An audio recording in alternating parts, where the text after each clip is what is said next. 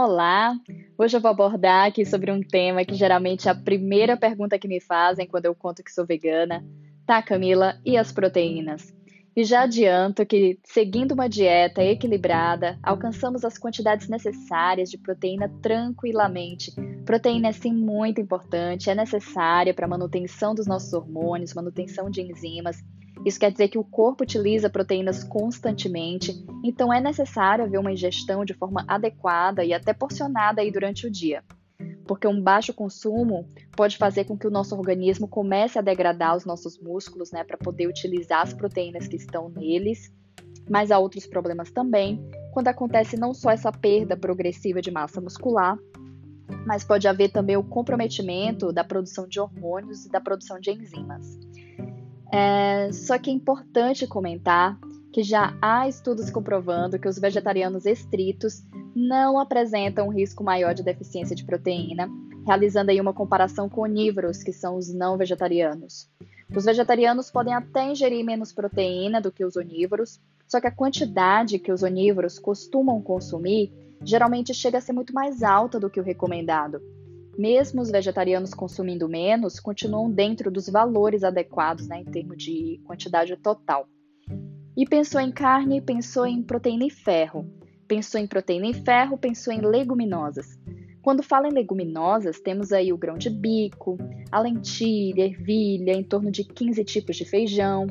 E com as leguminosas, ainda estamos acrescentando o quê? Fibras, aumentando o consumo de antioxidantes, aumentando o consumo de muitas vitaminas, como é o caso do zinco. É uma troca assim inteligente. E para conceituar melhor, eu vou explicar aqui que as proteínas são aglomerados de aminoácidos, certo? Alguns aminoácidos a gente produz, outros não produzimos, e outros não produzimos em uma quantidade suficiente. O aminoácido essencial é o que precisamos consumir porque o corpo não produz. O grupo dos cereais tem uma menor concentração de lisina, que é um aminoácido essencial, mas são ricos em metionina, que é outro aminoácido essencial, enquanto as leguminosas são ricas em lisina e têm pouca metionina.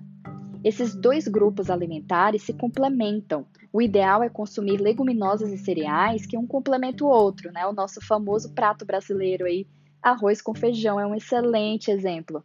Não precisam ser ingeridos na mesma refeição, mas é interessante haver o consumo dos dois grupos aí no decorrer do dia. Na dieta vegetariana estrita, em torno de duas porções de quatro colheres de sopa de feijão é uma medida de segurança que já alcança a quantidade necessária de lisina, mas há também lisina nos cereais, nas oleaginosas, né, que a grande quantidade é encontrada mesmo nos feijões. E, mas no geral, eu defino aqui uma concha grande no almoço e uma concha grande no jantar de leguminosas. Claro que existe algumas particularidades, se é atleta ou não, gestante. Né? Para esclarecer melhor tudo isso, eu vou citar um exemplo. A necessidade diária de ingestão proteica fica em torno de 0,8 gramas de proteína por quilo de peso corporal. Isso para indivíduos com peso adequado, certo? Atletas de alto rendimento e até praticantes aí de atividade física mais intensa pode até precisar de mais.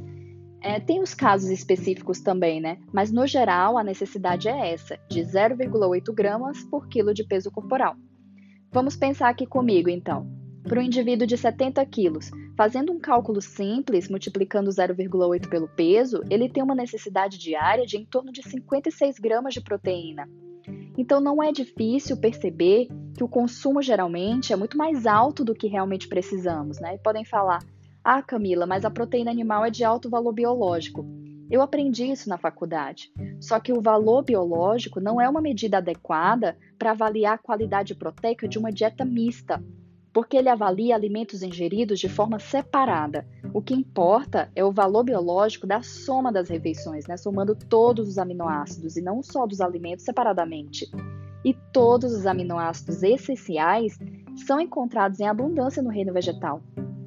E eu sinto informar também que o nosso organismo não estoca proteínas. Isso quer dizer que todo o excesso ingerido pode se transformar ou em carboidrato ou em gordura, mas a proteína contém nitrogênio, já o carboidrato e a gordura, não. Então esse nitrogênio sobra e a gente tem que eliminar. O nitrogênio no sangue se transforma em amônia, que é uma substância tóxica, né? Nós humanos não podemos ter amônia alta no sangue. Ela é altamente tóxica para o sistema nervoso central. Então, o que acontece com esse nitrogênio? Ele é levado até o fígado, o fígado transforma essa amônia em ureia, e essa ureia é levada para os rins e nós eliminamos através da urina. Então, não compensa consumir em excesso né, um nutriente nobre e por muitas vezes caro, né? Pois é, sabe aquele scoop a mais de whey protein, aquele scoop a mais de proteína em pó? E o uso de proteína animal em excesso, além de não conter fibras, né, traz um excesso de gordura saturada. Gordura saturada que geralmente está associada a problemas graves de saúde, como obesidade, diabetes, colesterol alto, doenças cardiovasculares e até diversos tipos de câncer. Vou fazer um comentário aqui também sobre a soja. E sim, a soja tem um elevado teor proteico, mas não é necessário consumir soja para ser vegetariano, né? Seu consumo é completamente opcional. Eu particularmente gosto, consumo. Tem inclusive receita no meu feed do Instagram, né, explicando como eu faço a minha proteína texturizada de soja. Quem tiver interesse, dá uma olhadinha lá no meu perfil. Mas 7 colheres de sopa de feijão cozido já substitui em torno de 65 a 100 gramas de carne. Então, são os substitutos ideais, né? Inclua a fava, a ervilha, o grão de bico, lentilha, todos os tipos de feijão. E o tofu também, que o tofu ele entra no grupo dos feijões por ser um derivado da soja. E é isso, gente. Além do mental e emocional, a alimentação tem um papel muito importante na nossa vida, né? E quando a gente tira a carne, podemos também nos abrir para outras possibilidades, né? novos sabores, tornando a nossa alimentação muito mais variada, muito mais nutritiva. A alimentação nos dias de hoje pode ser prejudicada até pela nossa rotina. Então, um acompanhamento é sempre importante, seja você vegetariano ou não. E eu quero deixar aqui também aquela reflexão para encerrar esse episódio, né? Que somos cerca de 7 bilhões de humanos no planeta, mas criamos e abatemos mais de 70 bilhões de animais terrestres todos os anos para o nosso consumo. Em média, para alimentar os animais né, que, que, são criados assim para consumo, são usados aproximadamente aí, 10 vezes mais calorias do que as contidas na carne deles. Cerca também de 70% da área desmatada na Amazônia é usada como pasto e grande parte do restante é ocupado para produzir ração.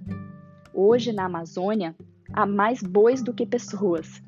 Tudo isso envolve o quê? Perda de biodiversidade, alteração do solo, além de ameaçar a vida da população local. O desmatamento é a maior fonte de emissões de gás carbônico do Brasil, né? Inclusive, em 2014, estávamos entre os sete maiores emissores do planeta. E semana passada, a organização internacional responsável pelo cálculo de sobrecarga da Terra, né, disseram que precisamos de 1,6 planeta Terra para suprir a nossa demanda por recursos naturais. Precisamos começar a pensar no futuro que queremos deixar para os nossos filhos, né, para os nossos netos, tudo isso está conectado. E é isso, gente. Eu espero que tenha ficado claro também sobre as proteínas. A literatura científica não demonstra deficiência de proteínas em grupos vegetarianos. Tentei usar aqui uma linguagem que seja realmente de fácil entendimento, né? Essa é a ideia, conhecimento sobre nutrição de fácil acesso, e eu espero ter alcançado o meu objetivo. Estou muito contente também com as mensagens que eu estou recebendo no meu Instagram. É, estou anotando, inclusive, os assuntos pedidos para abordar aqui no podcast. E eu vou ficando por aqui e até o próximo episódio.